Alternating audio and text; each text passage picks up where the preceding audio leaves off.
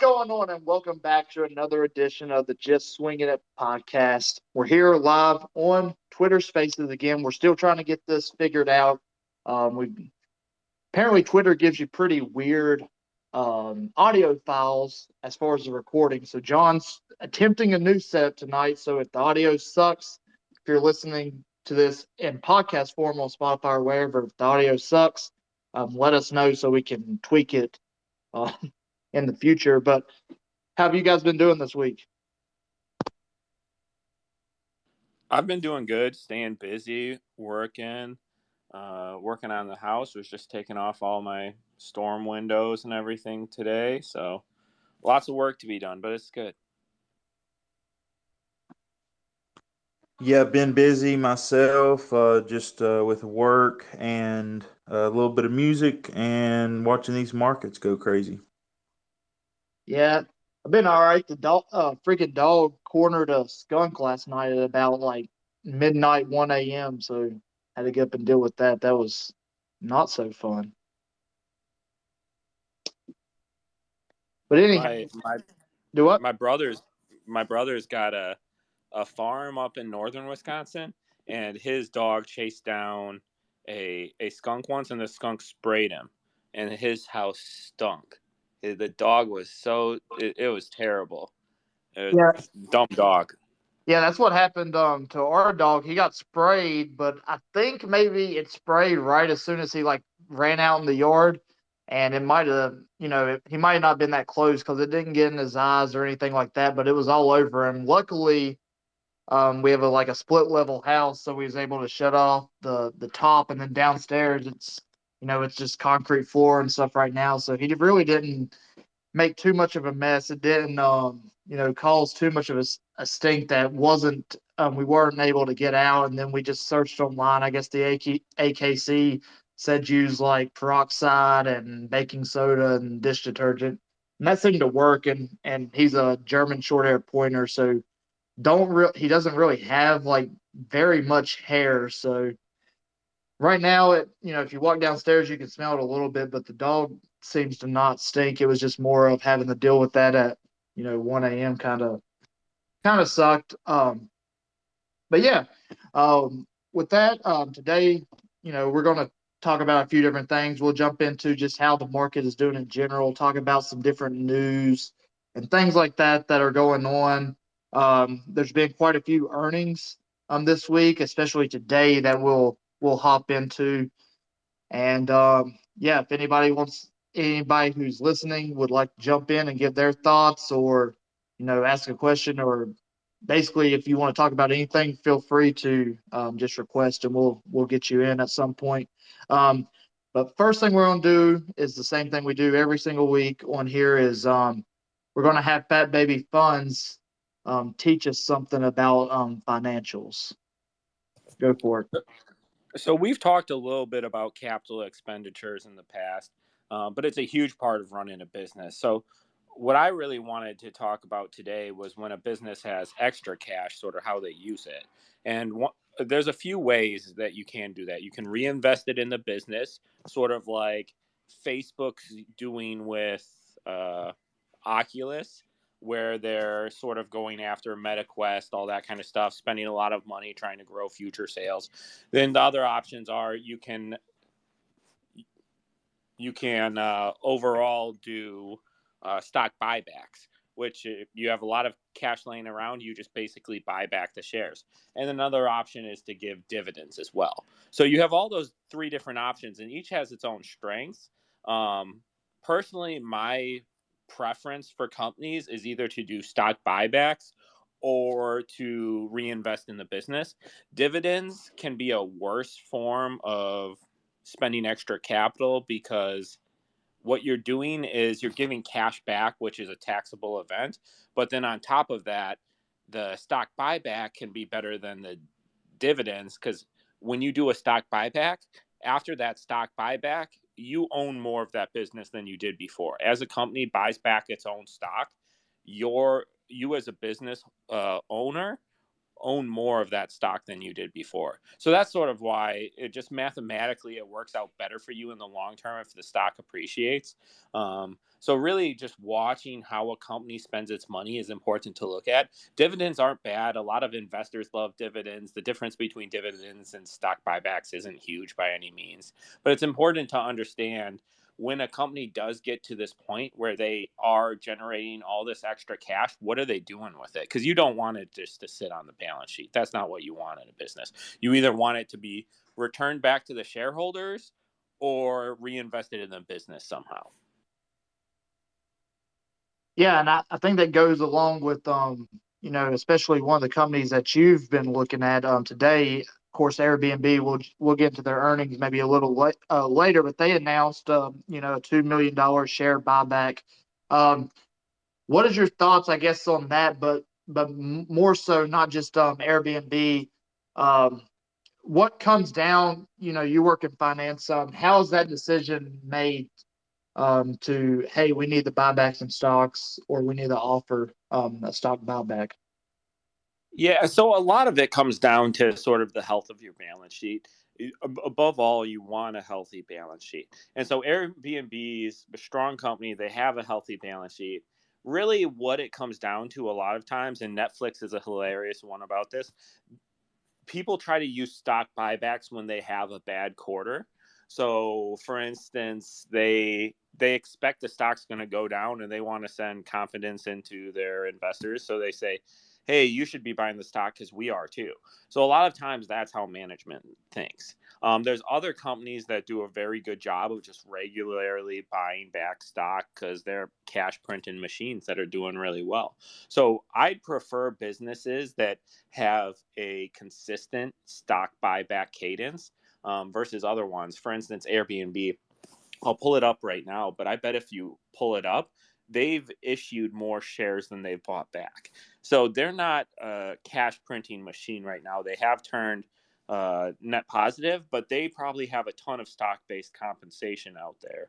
And their stock buybacks are probably really just offsetting the issuances they have.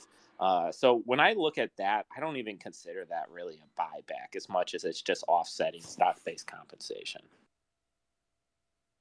Yeah, they they appear to you know have had a pretty good quarter. They beat you know EPS um their expected you know pr- profit per shares. They beat that.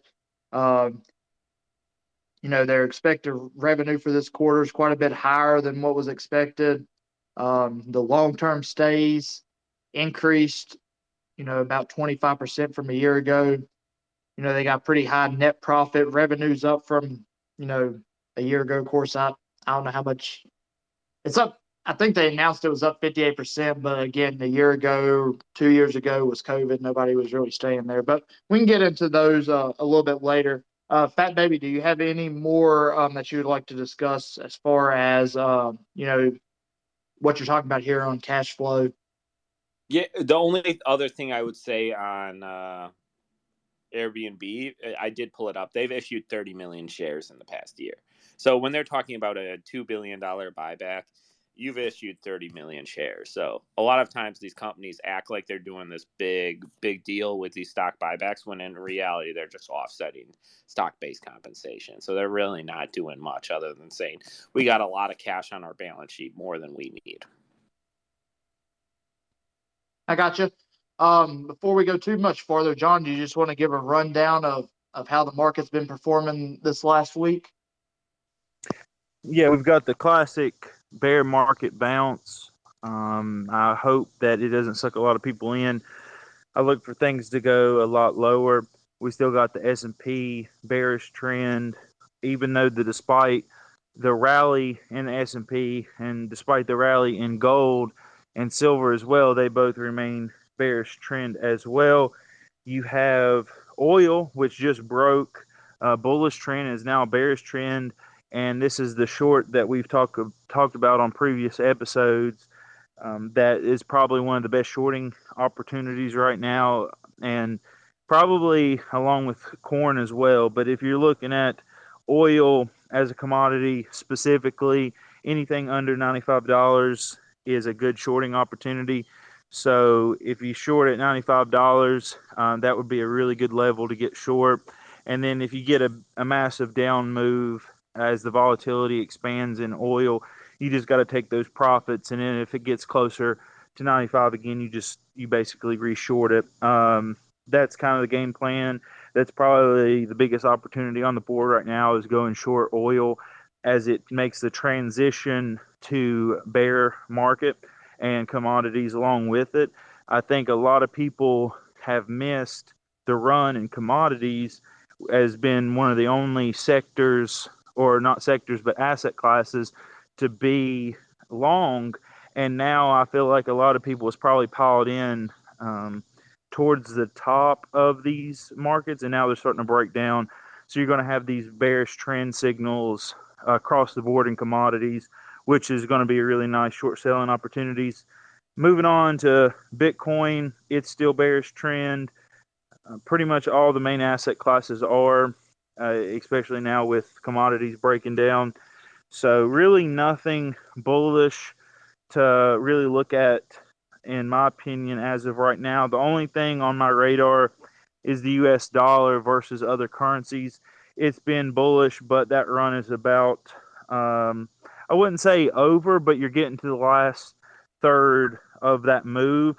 And the risk to reward is on the higher end to be getting into currencies. Plus, for most people, currencies is a hard, um, a hard asset class to really uh, go long or go short.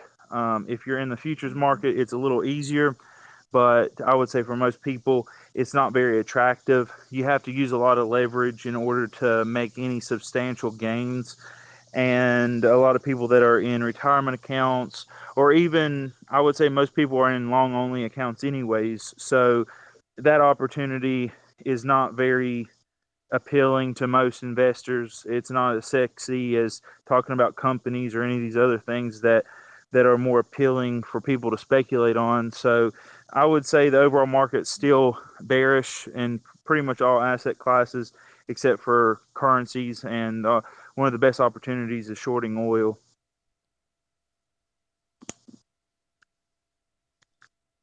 Yeah, I got you. We're definitely seeing a little bit of a bounce here. Who knows how you know how long this will will stay? I don't know that we're we're going to go back to you know the lows we saw you know a month ago, but I certainly don't think we're you know we're going to continue up here. We still got super high inflation that hasn't really went down any. Um, you know, we're we're kind of in a recession whether whether they want to say it or not just by definition. Um, i guess some of the metrics really aren't that bad as far as some of the job market um, stats and stuff like that. But yeah in my opinion i think we could see a you know a little bit of a sideways you know back and forth move here for a while which um you know if you're a trader could be you know could be a pretty good thing. There's going to be a lot of up and down bounces i think. Um the parrots in here. What what's your thoughts on how the market's been performing right now, and um, you know, what's your outlook for the next few months? Hey guys, appreciate y'all having me up. Um, and just FYI, I may have to jump off if I get a call, but um, no, it's been a while since I've talked to you guys. But um, you know, it's interesting. I heard you just say that you, you thought that um, that the uh, I guess the bearish oil trade was a or shorting the oil was a was a good play right now. It's kind of interesting because I don't see it really dropping a whole lot. I mean, maybe in the short term um, on a technical basis, but um, I really don't see oil dropping that much um, in the near term. So that's an interesting uh, thought. I, you know, for for the market itself, it's probably I've been pretty much range bound for the last since like I don't know March, mid March, um, kind of bouncing around, chopping around. So um, I think we'll probably stay kind of in this range. Um, the the earnings, uh, I think the market was kind of waiting on earnings. Everybody kind of has every all the um, all the macro for for the Fed and, and interest rates and things kind of all priced in. So um, so far though, I've been pretty happy with earnings. Uh, you know, nothing, nobody's really blown anything out, which is expected, but not a lot of real negative, not a lot of real bearish um, earnings reports or or um, or meetings outside of just a couple. So still pretty positive. I think we bounced around for a while. Um, I, I, still think the oil trade, maybe not oil specifically, but um, really, really bullish on refining still. Um, and there's still quite a few small, mid cap, or um, refining plays that I think ought to do real well uh, once they report earnings. I think there's still some big beats uh, lined up to come here pretty quick. So, how do you, uh, with the oil industry, how do you sort of balance the long term with not them not wanting to make capital expenditures? Um, understandably so, because of all the uncertainty with the government essentially saying we want you to be a zero industry in 10 years. Um, how do you think that really plays out? How do you, how do you see that happening so I think uh, I think the winners are going to do really well. I think it's probably it's probably a bullish statement for the the people that are left, right? So um, because there, there's not a lot of capital going into the oil industry right now, but people are you know, the, the refining, especially, and I keep kind of harping on refining the last couple of months because um, they're not there's not building any new refineries, especially in the U.S. Um, a little bit coming on overseas, but um, that demand's still there, and there's still going to be, you know, especially for for diesel, so, so for jet fuel and diesel, the demand's still going to be there, and you still got to run a barrel of oil to do that. So um, it's going to be interesting to see how that plays out. Um, I think oil prices will probably stay, you know, in the high. I'm not saying they won't drop some, but they're going to stay in that profitable range, right? It's, you know, 75 plus for the foreseeable future. Um, but it's going to swing the other way at some point. Um, you know, oil and gas. Since I've been, I've been in the business for 25 years, and ever since I've been here, it's swinging every five to eight years. It swings bearish, bullish, bearish, bullish, bearish, bullish. So um, there's going to be feast and famine. Right now, we're kind of on the front end of the feast. So we've been the last two years. A lot of people barely stayed in business. Um, we we actually lost quite a bit of refining, um, a million barrels in the U.S. and three million uh, globally, and not much of that's coming back. So um, that for the survivors, they're going to make a lot of money for the next few years, um, and I, I, think refining especially is going to do good. Um, I kind of see a, a, paradigm shift with, or a paradigm shift, probably pronounced that wrong, uh, a, a, paradigm shift with refining. So, refining has always been a kind of a commodity business. They didn't have any pricing power. Um, it's always pricing power was always on the on the barrel of crude and on the retail market. And I could see I could see refining uh, in the future kind of having some pricing power there where they could could actually dictate um, what they're selling for. So that that might be an interesting shift coming up. Yeah, it's going to be an interesting industry to watch overall because historically, what I imagine would happen is as the booms would happen in the oil industry, the capital expenditures would follow that. Um, and if that's not going to happen right now, these businesses are going to be sh- printing straight cash and they're going to re- be returning a lot of it back to shareholders via stock buybacks or dividends. And it's going to be that's going to have a very powerful effect if the if the price of oil stays high for a while. Yeah, absolutely, and that's honestly that's one of the reasons why I'm kind of um, I'm kind of leaning toward refining over over production companies, right? So or, or pure refining plays, I guess, because like Exxon, uh, some of the bigger players, you know, they have a lot of capital. Even though they're reducing capital, they still spend a lot of capital on um, you know on production. It's expensive to drill a, to drill well, and um, and to make it marketable. So some of those companies are still going to have to spend even just to maintain the status quo. Um, but refining doesn't necessarily have to. Um, they can sit where they are. And you know, I posted on Common Stock the other day, but there's also another interesting thing where, you know, uh, gasoline could get really cheap, and they could still make a lot of uh, a lot of money on on diesel and jet fuel. So um, just because if the demand for diesel and jet is high enough, you only get about um, so it's two to one, right? It's two to one gas to diesel um, out of a barrel of oil. So um, there's there might be a, a, glut of gas on the market. Um, so so transportation fuels and that that could actually affect the EV industry too, right? So it's it's going to be interesting to see how that all plays out. I mean, we're just kind of watching it in real time. Yeah, and I mean it's just a different kind of market. If capex is low and supply has reduced because of different refineries coming offline, it's it the demand doesn't need to do a lot if your supply is shrinking and there's nothing new coming on. Hundred percent, hundred percent. John, go for it.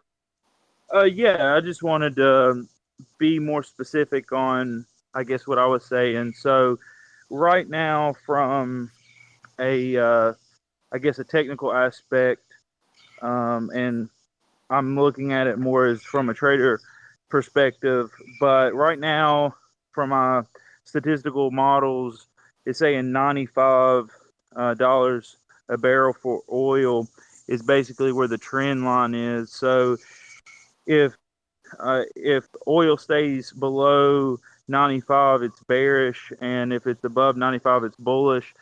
And from a trader investor standpoint, I think that if you can if you can sell oil at $95, just under $95 once it breaks, which I think is it's under right now, somewhere in the low 90s. If you can get close to that $95 a barrel as a short, and then cover it once you have one of the dips, um, you can trade it back and forth even if it stays in a range. But from a statistical standpoint, uh, on price, um, $95 is is uh, a signal for oil going lower, and that can change, uh, you know, as the price fluctuates and goes above or below that number. But right now, that's that's what I'm looking at as far as shorting oil and some of the things that may play out in the long term, as we're all familiar with. Uh, the short term, a lot of swings back and forth can happen, and they can definitely be some profitable op- opportunities. But I do think that shorting oil right now um, is, and and my statistical models definitely say that shorting oil right now is the best setup on the board um, across asset classes. Yeah, I was. I, I, figured you were talking from a technical trader standpoint, and that's it's pretty interesting. Um, in the short term, did, did, what does your model say? Like, what's the target on the low side? Do you think? Um, so it doesn't really do predictions um, in the sense of like price targets. It's more of a reaction to what the model's doing. So to give a quick sports reference, if Steph Curry is open in the corner for a three, you pass him the ball, and if a defender hurries up and closes out on him before you can get him the ball, and maybe this is a bad example, you probably give it to him anyway. But in just the sake of basketball, if your man's defended, uh, you just you don't pass it there. But it's more of uh, a reaction of you know what is the best probabilistic outcome, uh, uh whether it be through probability or just the risk to reward parameters. So it's really just saying that below 95 is a very optimal setup for oil, and it, it's not driving that ninety five dollars, you know, throughout time or anything, but just as of right now, ninety five dollars is the spot where you pass the ball to the shooter in the corner. Yeah, that makes sense to me. And you know, there's some short term effects like you know, I think OPEC just announced that they're going to increase rates a, a little bit, and and we're, we're we continue to to release oil from the Strategic Petroleum Reserve, which is idiotic in my opinion. But um, at some point, we're going to stop doing that, and OPEC is notoriously under under um, pumps. You know what they say they're going to. So um, I could see that you know maybe a short term dip and then a reversal of that. Uh, but but actually to um, to my uh, earlier kind of comment about refining, lower oil, and, and that's kind of the the paradigm shift. Wow, I can't not get that word out today. Sorry. Um, the uh, the shift in that lower oil doesn't necessarily um, translate into lower crack spreads for refiners right now, which is um, not historically accurate. Right? Historically, it's kind of tracked uh, oil oil prices, but right now, um, lower oil could actually increase uh, crack spreads because uh, the demand's still there on the refined product. The the um, the bottleneck now is refining. It's not really crude oil currently, at least um, not locally. It's it's we have crude oil for, to to refine. It's more um, it's more the finished product and some specific products um, again around uh, jet and diesel and, and low sulfur low sulfur diesel is still Although gasoline recently, I haven't checked it today, but as of yesterday, I think it was down in the kind of low teens um, from you know from like thirty dollars a, bar- a, barrel crack spread, and um, so it's dropped probably almost fifty percent or, or maybe more than fifty percent. Um, but diesel's still up around uh, low sulfur diesel still 45 48 something like that uh, a barrel it's still a huge um, huge markup there so that could continue for some time and, and lower gas lower crude actually increases that margin not lower it. Yeah it's interesting. Uh, obviously you work in the i guess the oil space. Um, do you pay attention to any of the other energy type sectors? Um, a little bit, but probably not as much um, much as I, I could or should. Um, I I have a little bit of exposure to some natural gas. I think um, if if we really want to get serious about you know low low carbon or, or things like that or environmental protection or whatever you want to call it, uh, we gotta we gotta get serious about natural gas and um, and uh, they I think they're doing it's kind of been fluctuating, right? So the problem in the U.S. with natural gas is that they had a Freeport, the export terminal in Freeport had an issue, and they're not exporting right now. So, um, so there's a buildup in the U.S. But before that happened, especially with the Russia crisis going on over there with Europe, we were shipping out um, a, a, lot of natural gas, and prices were up pretty high. Um, I think they've come down since then, but maybe in the last week or so they've ticked back up. I'm kind of talking um, out of hearsay because I haven't actually looked up the numbers, but um, but I think natural gas could still be a pretty good play. It's an, an interesting industry because my understanding is when you look at it, the price in the U.S. versus the price in Europe right now are wildly different, and with Europe being significantly higher, and right now the what's causing that is it's hard to export. So we have we're limited in how much we can export, and then on top of that, there's the Freeport situation. So, uh, but I'm hearing that there's a lot of capital being spent to sort of arbitrage that and open up those exports. So as you do that, Europe's going to come down and the U.S. is going to come up, um, which might create a lot of opportunities because the industry still looks pretty cheap from a stock standpoint.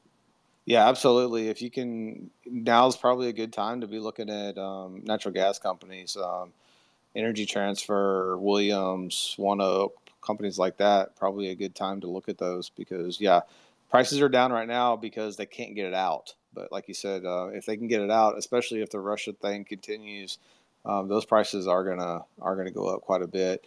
And and I, we mentioned earlier, you mentioned earlier, Fat Baby, about the uh, the capital they're they're that's probably one place they are spending capital um, is on trying to natural gas exports, but also they may not be sending quote unquote capital, but a, a lot of companies across the board in energy are spending a lot of money on opex.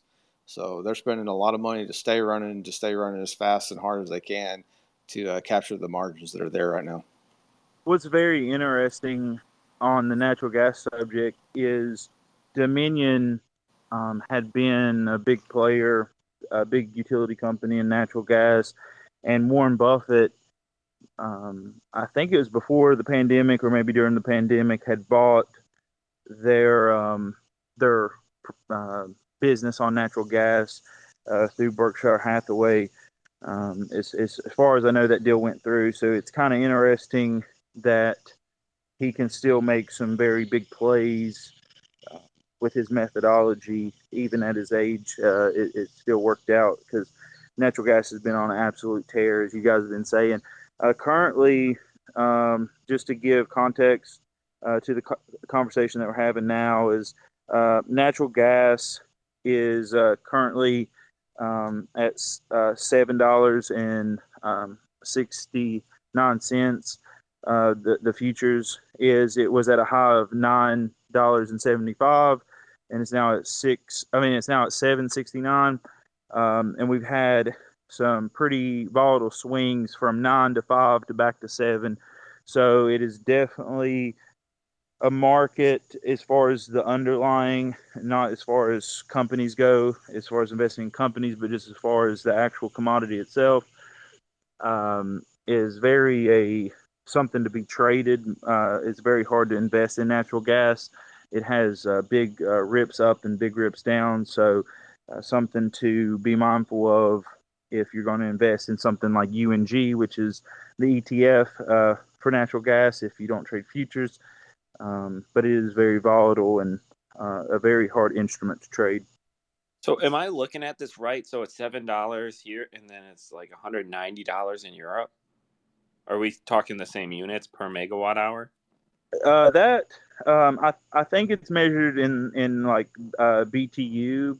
Um, I could be mistaken. I'm not a natural gas expert by no means, um, but uh, the I, I would say that the way that that's calculated or the the amount because uh, I know like the contracts and, futures um, is based on you know a certain amount, but the way that it prices it is uh, per. So like if you're looking at corn, it'll be priced in um, in one bushel, but it, it, the value that you're trading is five thousand bushels. So I'm guessing natural gas is got uh, some measurement that the future is looking at that is probably different than how it is measured uh, across the sea. Yeah, I think I I think I got it. I think it's thirty four dollars in Europe though, and that's by the BTU. So seven dollars versus thirty four dollars. That's quite the disparity. Okay, so it is, it is BTU. Cool deal. Yeah, I, I thought it that it was, but I wasn't complete. Yeah, I just it's a huge arbitrage, right? So everybody's doing what everything they can to get it to get out. I don't know if the Freeport situation can be resolved. Um, I think the last it was it was going to be months, if not longer, uh, to get that resolved. But if you think about it, uh, I mean, with that kind of arbitrage, there's there's tons of people spending money and trying to figure out ways to get to get natural gas out of the U.S. And you know, if if a couple of those figure that out, and you um, and you still got winter coming up and things like that, now could be a good time to to get in on some natural gas plays. Yeah, and I mean Europe might pay any price this winter. Like they they might not have a choice. They might they might pay whatever they need to to to get it. Yeah, and in that case, the the companies that do have exports might reap those rewards, right? So it might be something to look at, um, not just natural gas in the U.S. in general, but maybe some of the companies that have specific exports. And for all the listeners, I appreciate everyone coming and listening to our live version of the podcast. If you have any questions, like Chris said earlier, uh, you can raise your hand or request to speak, and we will take your questions or comments uh, to join in on the conversation. Uh, so keep that in mind as you listen. Um, what else you guys got?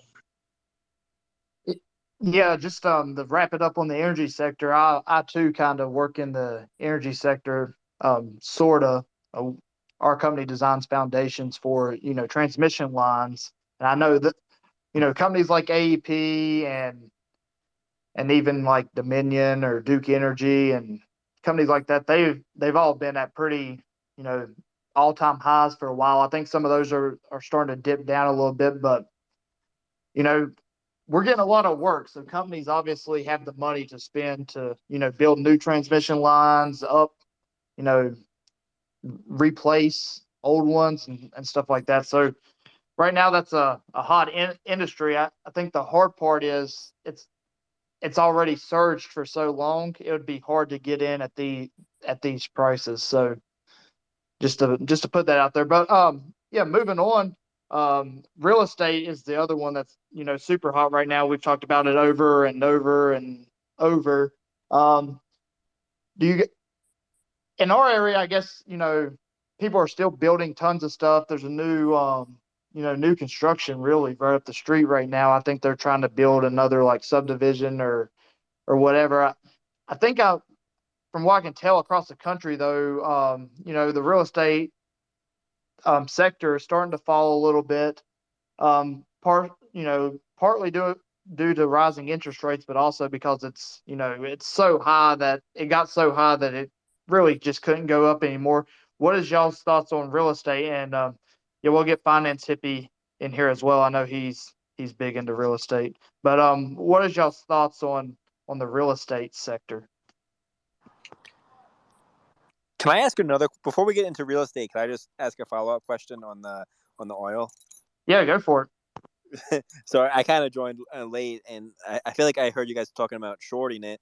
So I was just curious: is, is that what you said? You're thinking about shorting oil right now, and if so, what is your your time frame for thinking that will, uh, you know, well, thinking that will pay off? Yeah, so I was the one talking about um, shorting oil. So basically, um, I built a statistical model that has uh, variable inputs, and right now it's saying that oil under $95 a barrel is a great opportunity for short play. Um, and it's setting right around trend. So basically, how it works is it spits out the number 95. That's basically above it is bullish, below it is bearish right now. So if you can get close to around 95, you would put on a, you know, right under 95, you put on a short. If it goes above 95, you would cut it for a loss um, and even go long potentially. But uh, what it's really looking towards is shorting oil. So if you can get in just under 95, like as soon as it breaks below 95, which is currently at 93, but if you can get higher than 95 uh, as much as possible, uh, that would be a, the better risk to reward scenario because you would cut just above. And you would just trade it with the high volatility that's in oil right now when you have you know anywhere from 5 to 10% swings. Uh, those are profit you know uh, taking opportunities. So it isn't something that we're holding for a target. It is something that you're mainly just playing the flow of the market. So if it goes below you short and if you get a nice little dip then you take some profits. And if it comes back up to that level you can take another um, another shot with uh, risking very little capital to do so depending on which uh, you know whether you're playing etf or uh, etfs or futures yeah one one thing to point out if you you're late is john's looking at this solely from a a trading perspective a trading vehicle his model is based on kind of statistics and the numbers around it um, which is going to be more of a short term type type deal. We had Parrot talking earlier, who works in the oil industry, and, and he's kind of you know looking for it to stay in kind of the same area as as far as maybe go up some in more of a longer term frame. But I just wanted to point out that John is speaking solely as like a trading vehicle, like he said, riding it you know back and forth. You can short it at, at that point, and once it once it goes down some, you take your profits and get out.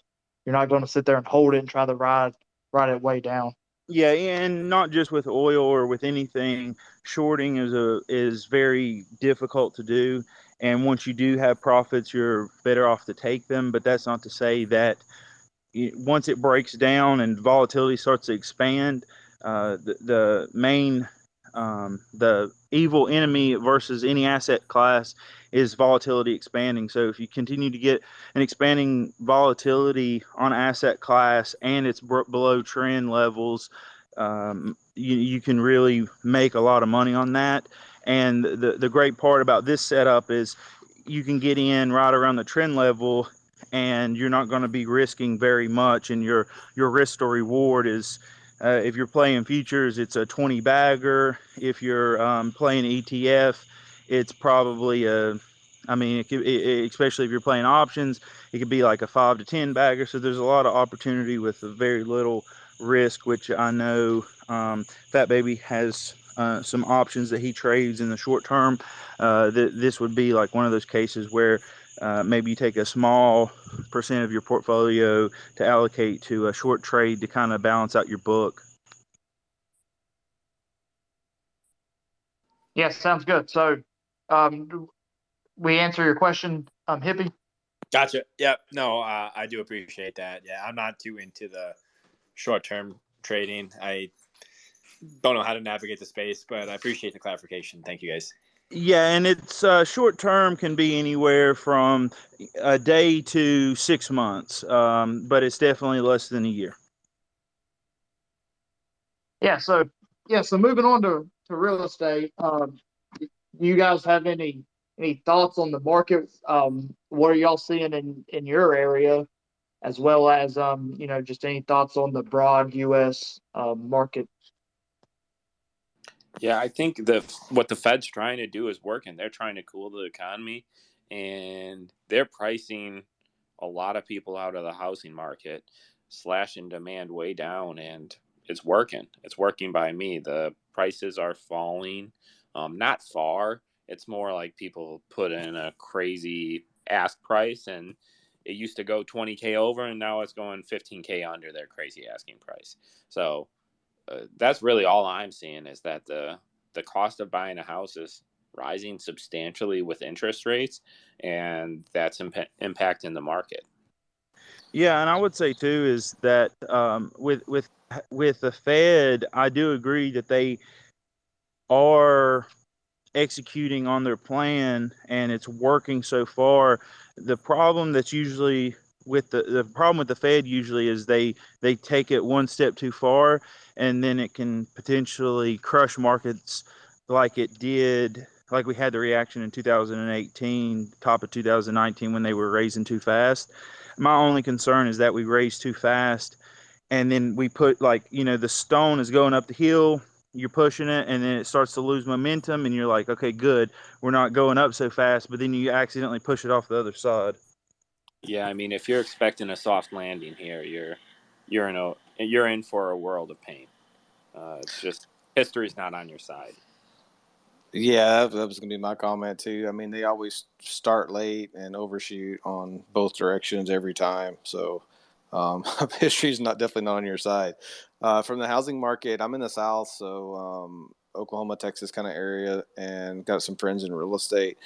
And what I'm seeing, I haven't been looking specifically at prices, but what I'm what I'm hearing from from my friends in real estate is that the uh, the market's still really hot, and mainly because there's not a lot of supply.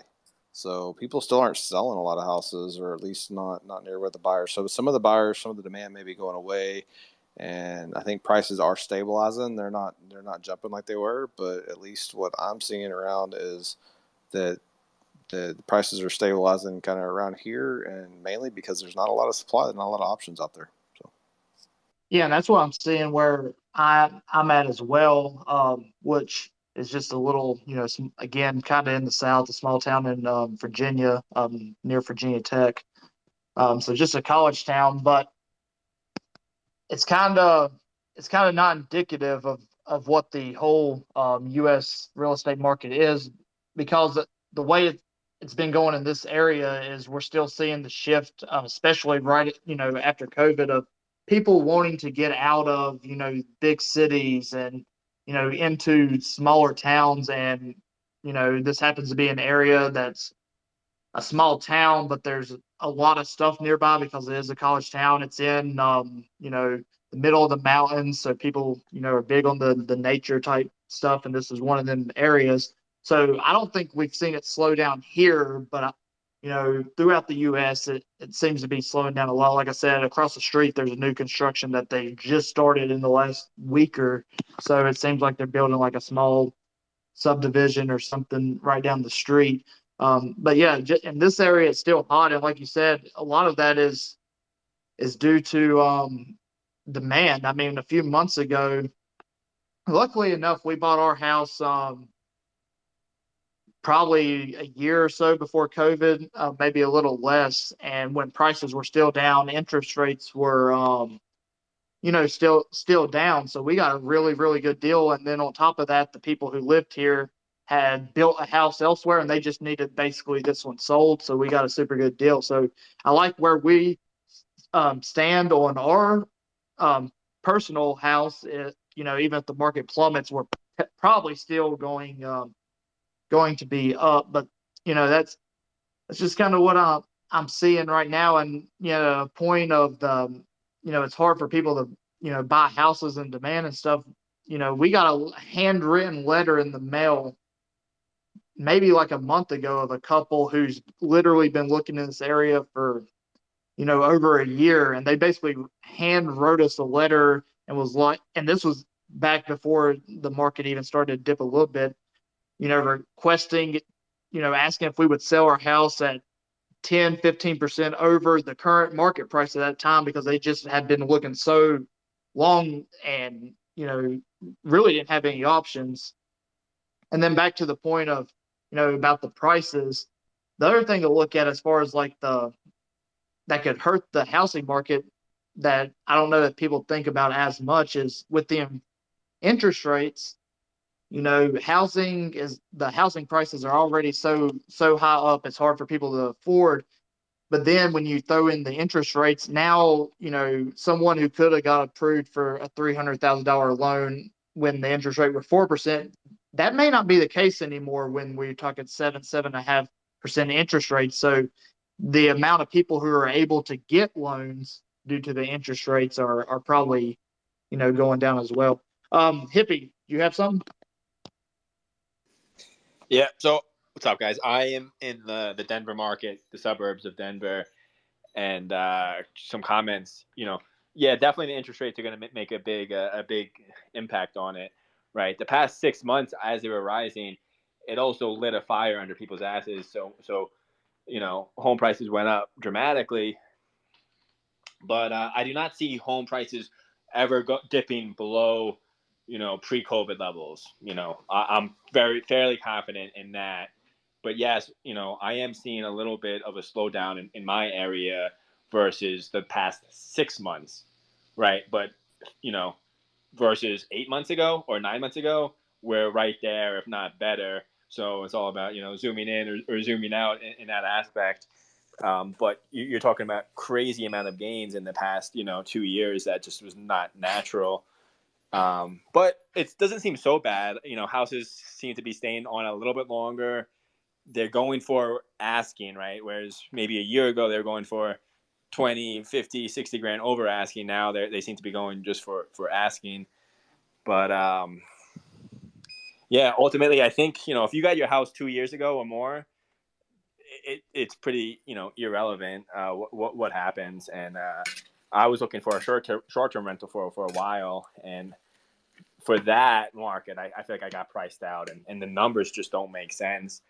I, I do have a suspicion that if there is a bubble and there is pain in the real estate market, it's going to be the the short term rental space. Too many people over the past couple years were were buying their second homes, and if a recession hits, it you know generally your primary is going to be okay, and a lot of people refinance. A lot of it's not like the subprime you know era where people were getting mortgages that they couldn't afford.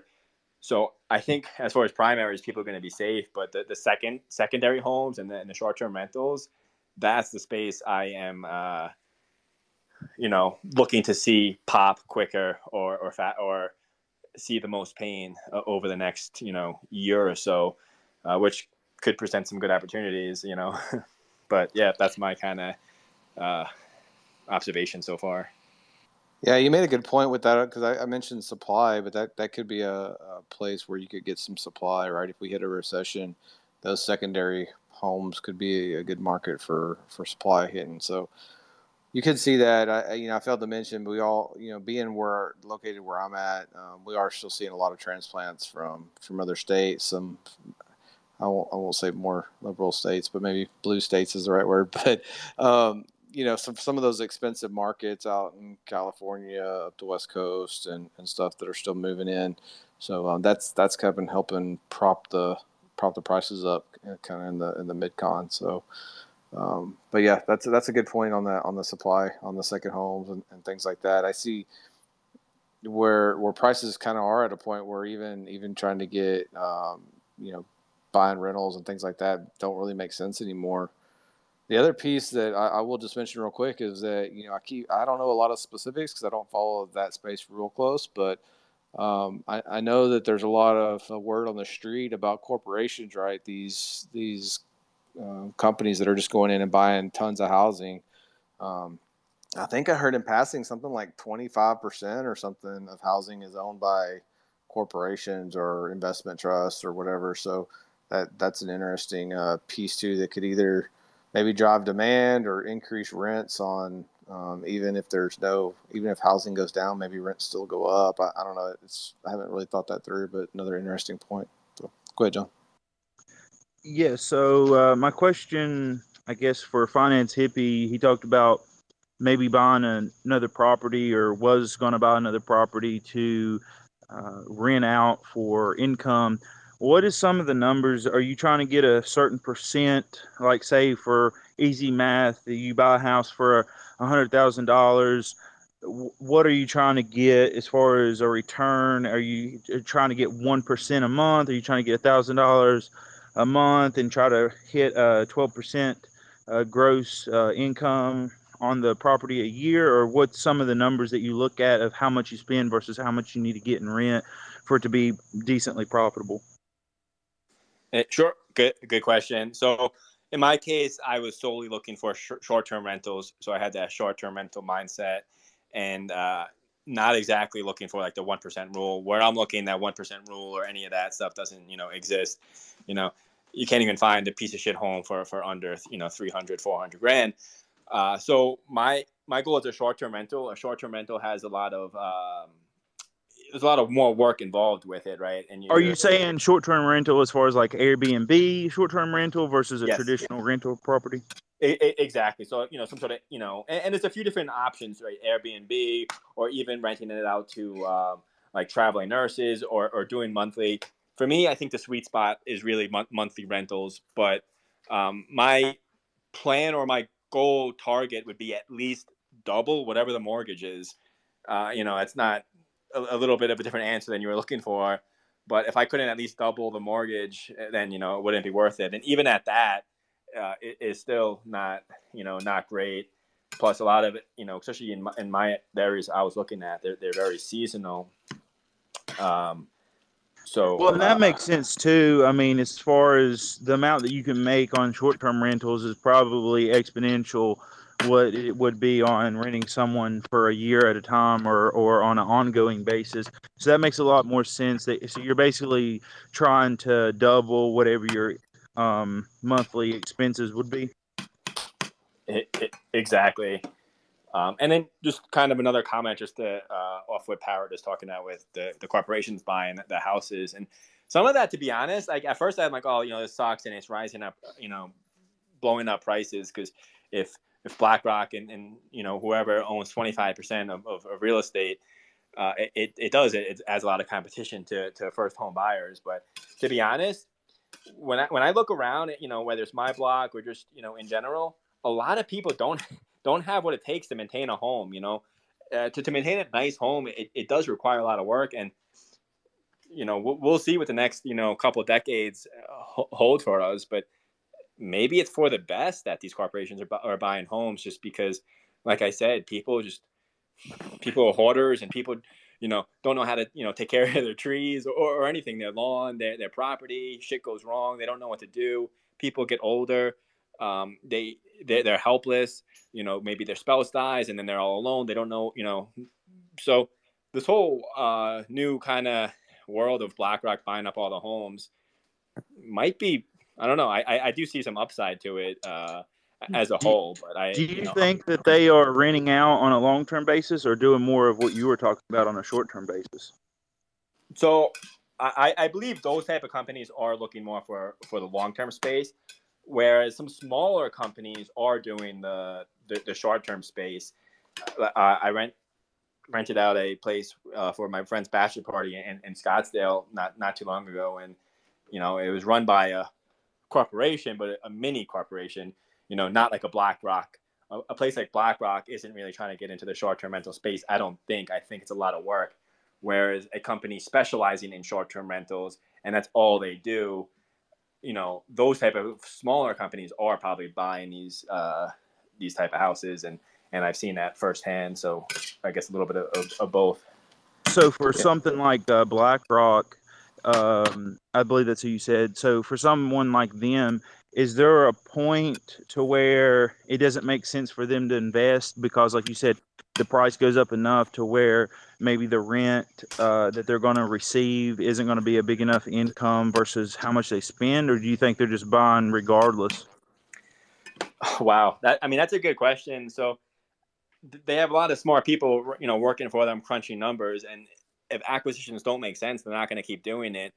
But they have so much purchasing power and they have so much behind them that they could take risks and they could hope for appreciation. So when things might not make sense for you know uh, immediately or even for the first few years, they have the ability to wait out um, to wait out uh, unprofitable years and hopes for appreciation and hope for rent rises, whereas a mom and pop, you know, uh, mom and pop landlord will have much more trouble doing that.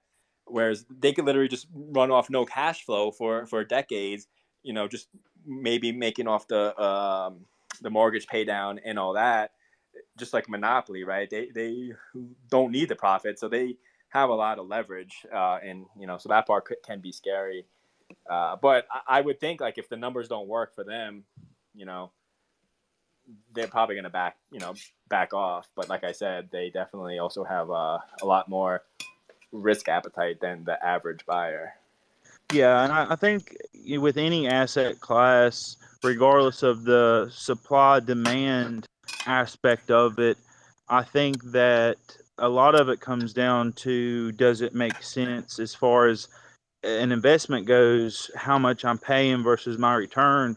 So if they start speculating and continue to keep the market high, that seems to me like the the peaks and the dips would be farther apart, especially if you have players like Zillow and and some of these other things that were that were just buying houses based on appreciation.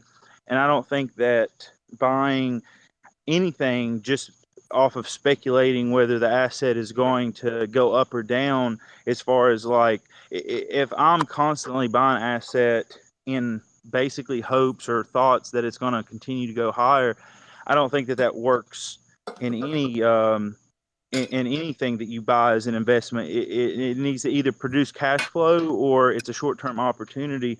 But I don't think that you can just buy in hopes that the market continues to go high forever. And at some point, it's it ha- it almost has to price people out regardless on their demand. So it's I look at assets as is this a good investment? Um, uh, I guess based on you know what, what what am I what is my return and also um, you know if i'm going to invest in something at what price is this a good company? Because a company may be a great company but at some price it no longer becomes an attractive investment. So i mean you're absolutely right. And you we don't at least for me i don't necessarily know blackrock's true long-term vision but they could the- theoretically creating like a monopoly so to speak and the more houses they buy, right, it's taking it's reducing that supply, um, and then you're forcing people that they can't buy homes anymore, so they have to rent. So then the rental market is so strong that they could charge whatever they want, and it just creates this monster um, of just skyrocketing prices again. Because if people can't buy a home, they have to rent. Maybe they want to rent rent a house because they have a family, and they have no other option essentially, but from renting from from BlackRock and BlackRock could pretty much charge whatever they want. So um, the more the more the more they buy, the more powerful they become. it, it is pretty scary uh, in, in, many aspects, and they they could take a lot of risks. They could they could go like I said, they could spend years just not making money, uh, building a a um, huge portfolio of houses, and no one can do anything. So. Yeah, I mean, I, have seen also where you know there's some some reports. You know, if they own 25 percent of the houses in a neighborhood, they can overpay for a house because the way pricing in houses uh, works with comparables, it actually raises the value of all the other houses they own. So it could actually increase their you know their book value by overpaying for a different house in the neighborhood. So, um, so uh, there's there's some of that kind of market games going. The one thing though that it is kind of scary thinking about that, but the other piece of that is regulations, right? So you get to a certain point where you become big enough or too big, um, and then you start facing potential, you know, regulations against um, against a monopoly or against you know pricing. You end up getting rent controls like they have in New York and other places. So there there's a risk there for them too. So they've got to be careful with that. Um, I don't I don't know all their their math that goes into that, but it's it's definitely more than the the mom and pop place. So um, and, and, just as Hippie said, I just anecdotally, I uh, you know we just recently stayed at kind of a resort town, same kind of thing though. Company owned you know several houses, if not a whole neighborhood of um, you know really nice you know couple of two two to four million dollar houses that they're renting you know um, on Airbnb basically uh, resort area. So, um, but again, it's smaller company, um, kind of a local uh, specialized company. So I, I agree that's uh, BlackRock places like that are probably more um, long term rentals. Yeah, and just to piggyback off something you just said, uh, um, uh, oh, the regulation, and, and that's a big reason also that scares me with the short term rentals because you, see it happening across the country in many cities. They they don't want to allow it, uh, or there's all sorts of rules. You know, minimum thirty day, you know, thirty day stays, or just completely banning it, or only allowing it if it's your primary residence. You can only do it for a couple months a year. So with with that increasing regulation on the short term rental market, like throughout the whole country, uh, some areas are, worse than others. It scares the hell out of me. So it's like shit. If you, if you buy a house and your main goal was a short term rental and it, it won't work as a long term, you're really backing yourself up, you know, in a corner. And all those things happening right now is another reason why I do think, you know, over the next year or two, we'll start to see, you know, some uh, some price declines in the in the secondary market, like the secondary home market, you know. Um, so, yeah. Hey, what's up, guys? I was I was uh, just listening in on my walk and decided to request to speak to add a couple things. Uh, I, I'm in the South, as you can probably already tell, but uh, I've been kind of involved in the real estate market a bit, and I was just going to add a little bit, piggyback off the BlackRock stuff.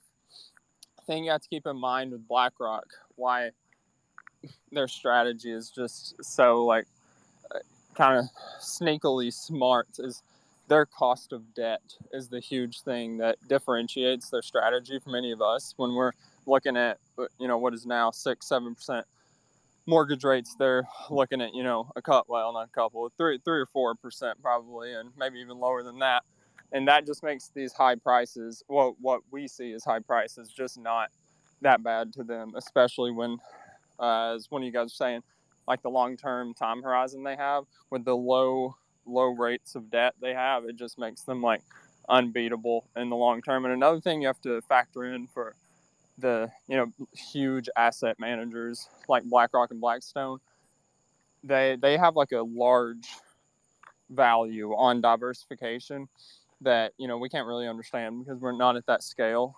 But the real estate market something that they've probably been not super exposed to, but if they were, it would have been more skewed towards office and maybe some industrial and stuff, depending on who it is. But they're probably trying to get you know, after COVID, they realized their office bet may not have been as, you know, a sure bet as as sure of a bet as they thought. And uh, yeah, you just have to remember the diversification, and also like they're trying to create alpha, regardless of uh, you know if the market, you know, if they think stocks, you know, bad opportunity, bad value. If they think stocks are going to go down twenty percent, and they can buy real estate and only lose, you know, a little bit, then that they come out very net positive. Anyway, yeah. That that's great. Good point. And just want to add, add a, a, little piece to that. When I'm buying or someone else is buying, especially an investment property, you're, you're looking to put down 20 to 25 percent, and then with that, the margins might not make sense, and and you have to have enough capital if something goes wrong. Whereas a, a place like BlackRock, they could put you know 40, 50 percent down on, on a house I don't know what they're doing. This is just uh, a hypothesis, but if you're putting down, you know, 40 to 50 percent down on, on a house, you're ca- you're going to be cash flowing pretty nicely. So that's another advantage that they have. Have um so this is something I didn't know about, and then I heard it. You know, I, I think it was on one of Wolf's spaces. They were talking about it. Have have any of y'all heard of like um the Lex markets? No, I haven't. Yeah, so basically what it is is um, I guess it's a New York based company. Basically they they kind of set it up sim I mean I guess not similar, but they've set it up where, you know, people, you know, they buy commercial real estate, not specifically the company, but you know, groups of people buy commercial real estate and typically when you do that, you know, there's you know, whole hold up periods and you know if someone wants out or this that and the other you can't really get out um, you just whatever you want so they've set it up where they can take over portions of you know, said buildings. And most of the ones I've seen, you know, I just looked at very briefly before coming in, coming on here, um, just because I heard it earlier today. But basically, they've set it up where you can trade, you can buy like a stock. So, like a, a general person, um, just a small retail investor can't, you know, they can't just go out and buy a huge like business um, complex in New York or or wherever else because it, you know, it's may not be offered to them. It may be offered to, you know, more in, you know, people that have relationships with those people or, and also there's like um, Finance Hippie said, it takes so much money to put down. So basically what um, this, again, I haven't vetted it or really know how it um, works. I just, you know, heard it today. Was going to get y'all's thoughts. They have it set up where, you know, th- they're selling shares of basically properties so you can get on there, and if you want to invest in real estate, and you can't you can't afford to buy your own commercial real estate, you can get in there and buy, you know, however many shares of a building at whatever the price is, two hundred dollars, two hundred and fifty dollars, and basically own a portion of that building. And you know, if it if if they rent out spaces, you collect rent um, quarterly, the same as you would if you owned the building. It just has made it more. Um, they're basically trying to make it more um, the retail investor to have more ability to actually you know get into real estate themselves. But like I said, I haven't vetted the website or anything like that. It it seems to be kind of a you know a, a true thing, not some mom and pop you know setup. But I was just going to get y'all's thoughts. Like I said, I just heard that today on another um, Spaces, um, them talking about that. Yeah, so I had seen um, a website, and it may or may not be the one that you're talking about. Uh, that was basically saying, yeah, you can buy shares or you can um, pledge a certain amount of money up, and then they're going to pull everyone's money together, and you'll be able to benefit the um, uh, the rewards from that. Um, my my problem with it is is you know how liquid is it? You know, how frequent can you pull your money in and out? And it's also you're really trusting uh, a, a business to control that. I would say for me, if I was interested in the real estate game, I would say you for me, I would only have two options: either go in and buy a house myself and and do what uh, finance hippie is talking about doing as far as like Airbnb and and renting it out on a short term basis, uh, I think as an individual, there's a lot of money in that. And then if you can't afford that and you're not in the position to do so, uh, maybe buy a public company that uh, is a management company that owns uh, properties, and maybe that's your way that you uh, get it through dividends or something. At least uh, you can trust it a little more, and you can get the dividends that way um, versus trusting a, a company that you may or may not see your money again. Yeah, and I uh, they talk about on their websites, you know, the liquidity, and they explain it better. Like I said, I didn't really look too much into it. This, I think, is a little bit different from what you're talking about. This is kind of like, let, us say, for example, go back to sports. Um, racing courses cost a lot of money. You know, to buy racing course, it's like a million dollars. So most of the horses a lot of them, you know, people buy portions. Like you can go in and say, I want to buy a quarter of this horse with four other people and you own a horse. This is like, um, from what I can tell, mostly commercial um, real estate. So it's a lot grander scale where you certainly just couldn't go out and, and purchase it. But it, again, I would have to read more into it, but it's, it's more on, uh, you know, say someone, a group of people went in together and bought, um, this building and one of them, you know, wants to pull their money out because of, you know, various things, they're not actually, you know, they're not really able to pull it out. So basically this company goes in and will buy out that piece or, or whatever and then sell it off as smaller percentages. So you actually own a portion of the, the business. Now, yeah, yeah, how for sure. pull it out, I don't really, I don't really know too much about that. Like I said, I, I would have to get on there and look. I just thought it sounded like at least a decent, I, you know, a decent idea if they are, you know, if it is liquid and you know some Yeah. some other legal things like that. I guess because before, you know, if you couldn't, commercial real estate's pr- a pretty a pretty decent business to be in. But you know, a lot of people can't get into that before you you had like REITs and stuff like that. But you really don't reap the benefits of you know renting it out to tenants and stuff like that. Where this seems like you you has that at least potential.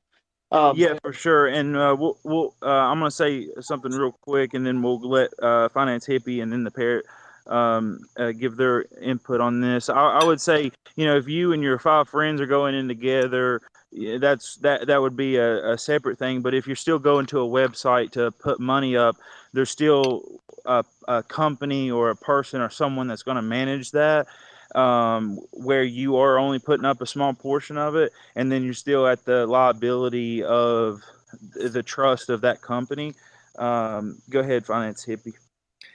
Yeah. So there's two, you know, two sides. You said commercial or, or residential. So the commercial side of that is pretty interesting. I, I but back to like the residential side, I think it's terrible. Um, for one, as an investor, right, the, the best things about real estate is leverage. You're able to put 20% down or, or, or less maybe and you know so if, if the home appreciates 3% that 3% is really you know three times five. It's 15% it's not just you know a 3% so that's a big piece. You lose out on leverage. You lose out on a lot of the tax benefits um, you know when you're running the business you have a lot of you know write-offs and, and, and all that so you can't um, forget about that and then as a so, so one point on that this is the one thing i did see in there I, you don't get all the tax benefits, but it is set up where it's not a 1099. You would actually get a, a K1 form. So you do get some of the tax benefits from owning real estate through this. Okay. So that's good. And I'm sure some of it, even, you know, if they're, if they're good managers, they'll pass it, you know, pass it down through you dividends or, or whatever. But um, just another quick comment on like the whole housing market in general I think it's bad for the housing market because these type of things are going to only push prices up so you know so much higher and make it more affordable. So yes, it gives people that couldn't buy a house the ability to to buy a share of a house, and it's maybe better than nothing. But in the grand scheme of things, they're they're gonna and if enough of that exists, it's gonna be um, you know raising the prices a lot. That it's taking away that American dream for for a lot of people. So, you know, I see two sides of it. Um, but the commercial side, I actually, you know, that could be a good idea. I w- I wouldn't be opposed to, you know, investing in, you know, a 5% share of some sort of commercial building or, or something uh, along those lines. But I don't love it for the, the residential space. Just yeah, no, I didn't see any residential on there, so I don't know if it's even in the residential space. The three properties I saw on there were all bid uh, bigger, like office buildings. I think there was one in like I don't know, New Hampshire. There's one in like Portland and one in New York, but I don't think they were residential. Um, maybe outside, maybe apartment complex or something like that. But it's not. I, I didn't see any like a house on the side of the street. It, it you know it, it does exist. Maybe it's not exactly what you're talking about, but a similar concept does exist for like the residential space.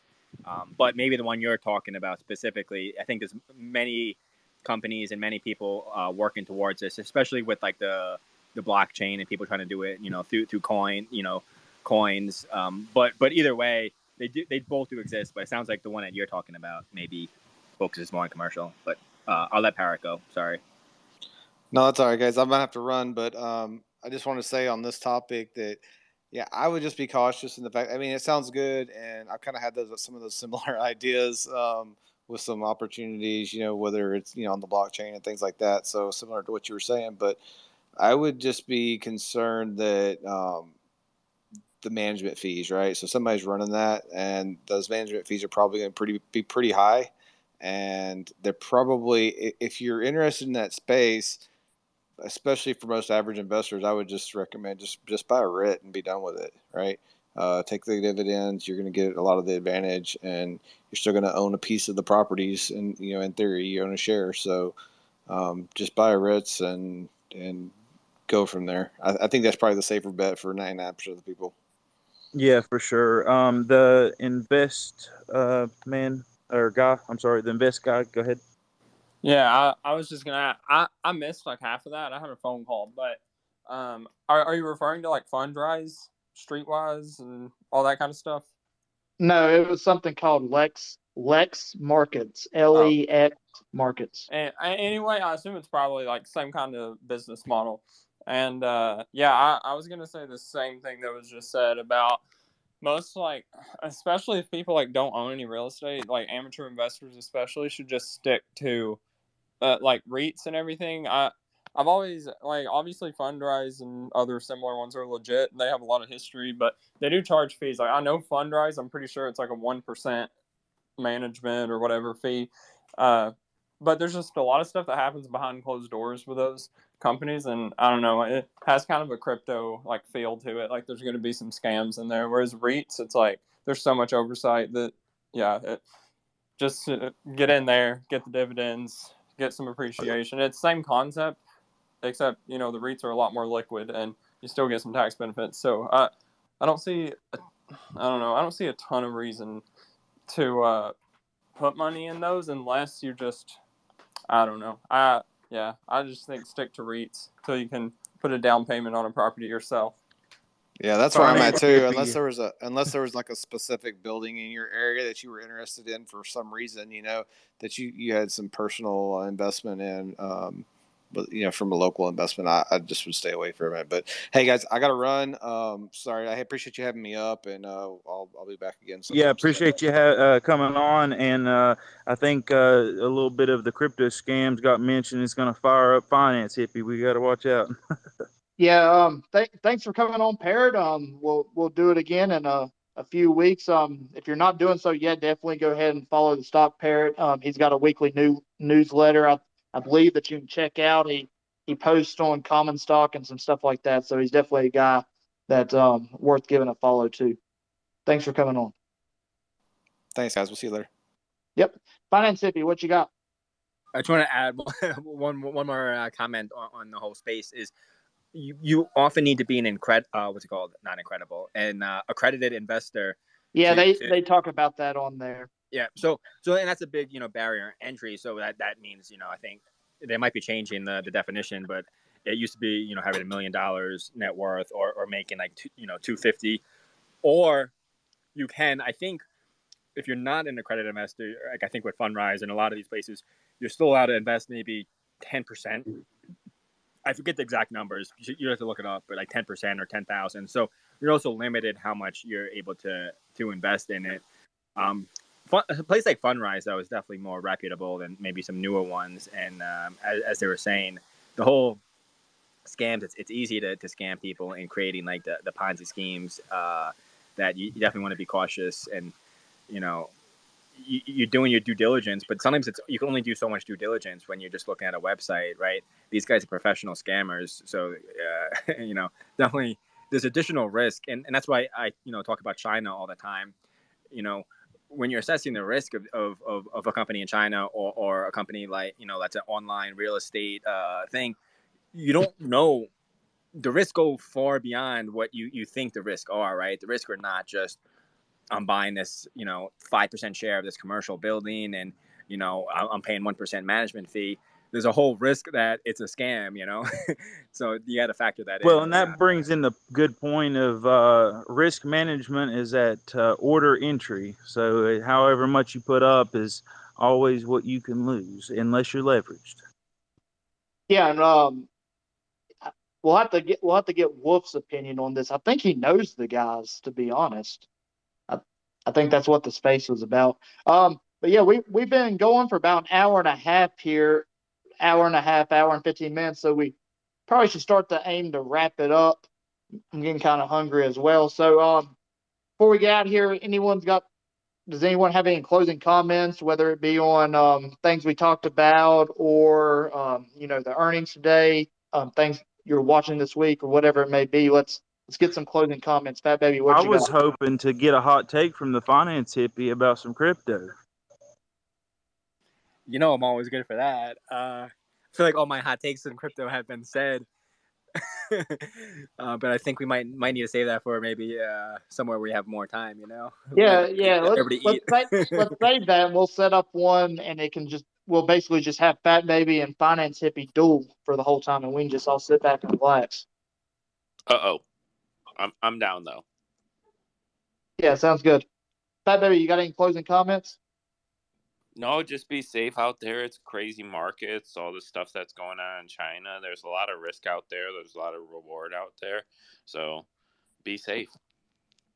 Yeah, the the invest guy. You, you got anything else that you wanted to ask or say? Uh, not really. Just one thing. I was going to add to that last conversation talking about the Fundrise stuff. Uh, I would just encourage people to instead of looking online to invest in real estate, it's like if you have a little bit of money but not enough for a down payment, like talk to people you know, like pull some money together. You know, joint ventures, LLCs, all that stuff, and you know, I feel like that'd get you a lot better of a head start in your real estate investing journey than than putting some money in online on a website and locking it up for a decade or whatever. But uh, yeah, I've got to run too. Nice having me on, and uh, I'll talk to you guys later. Yep. Thanks for um, your contributions. I, I think um, that's a good point. I mean, if you you can't afford yourself and got some friends who, who want to get involved, that, that may be an opportunity. Unless you got friends like like John, he he might try to to jip you out of them. But John, what closing comments? What do you got? So closing comments um, would be watch out in these markets. We are in uncertain times, which is not really much different than uh, any other time. I guess life is uncertain. No one knows the future. And just make sure that when you are allocating or making investment decisions, understand that no one knows the future and just make decisions based on the opportunity that's in front of you, not the opportunity that you think it may or may not be in the future. If it makes sense today, that's all you have to go on. And so if you're looking to get into something, and it makes sense, do it. And if it doesn't make sense, don't do it, regardless of what you think may happen in the future, because no one knows the future, and all we have is right now. So make sure you're uh, managing your risk on an order entry and taking uh, high probability setups, and um, you know don't put all your eggs in one basket, so to speak. Uh, take uh, good opportunities as they come, and try not to speculate and at least have some kind of process to go by instead of just your thoughts and, and feelings on a certain uh, subject.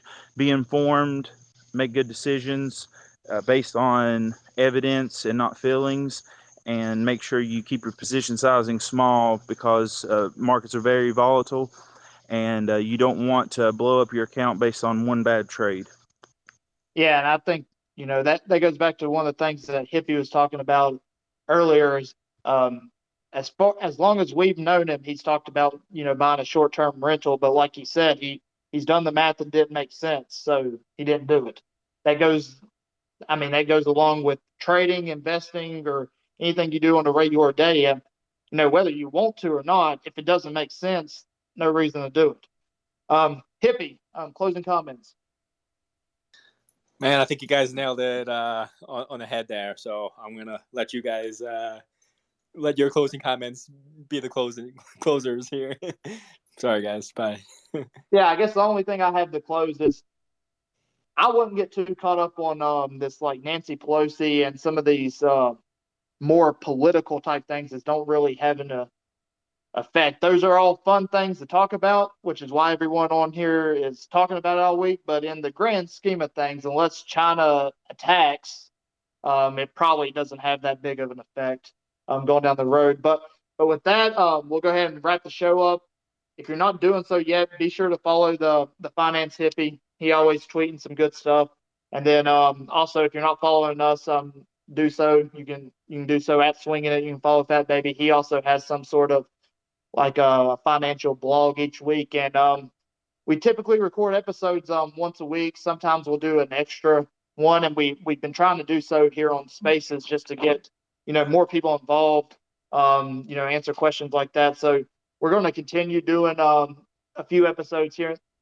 You know, every couple of weeks on Spaces. Um, we'll probably continue doing some on Zoom if we have a, a special guest that we want to interview on. But yeah, definitely be sure to you know, come back next Tuesday and tell your friends. John, what do you have? Yeah, this week on the Just Swinging It Twitter account on Friday, we're going to do a space of the day trading weekly recap. Uh, We're probably going to do that uh, around five, but I'll make a post on the exact time that I'm going to do it. But that'll be on Friday on the Just Swinging It podcast account that Chris is talking from right now. Yep, and um, we'll, catch you guys next week. Have a have a good week.